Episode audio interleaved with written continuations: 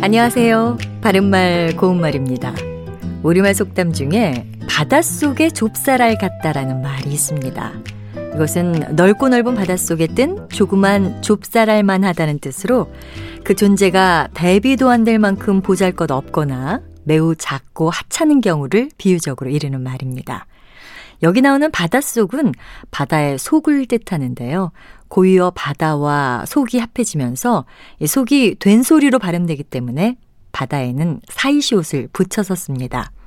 이와 같이 사이시옷이 들어간 표현의 예로는 머릿속, 버릿속, 베갯속, 안갯속, 그리고 장사 속, 혼자 속 같은 것들이 있습니다. 이 중에서 버릿속은 벌이를 하여 얻는 실속이라는 뜻과 벌이하는 속내라는 뜻이 있습니다. 저 상점은 비록 겉은 허름해 보여도 버릿속은 좋답니다. 또는 그는 남의 버릿속도 모르고 함부로 말하곤 한다. 이렇게 쓸 수 있습니다.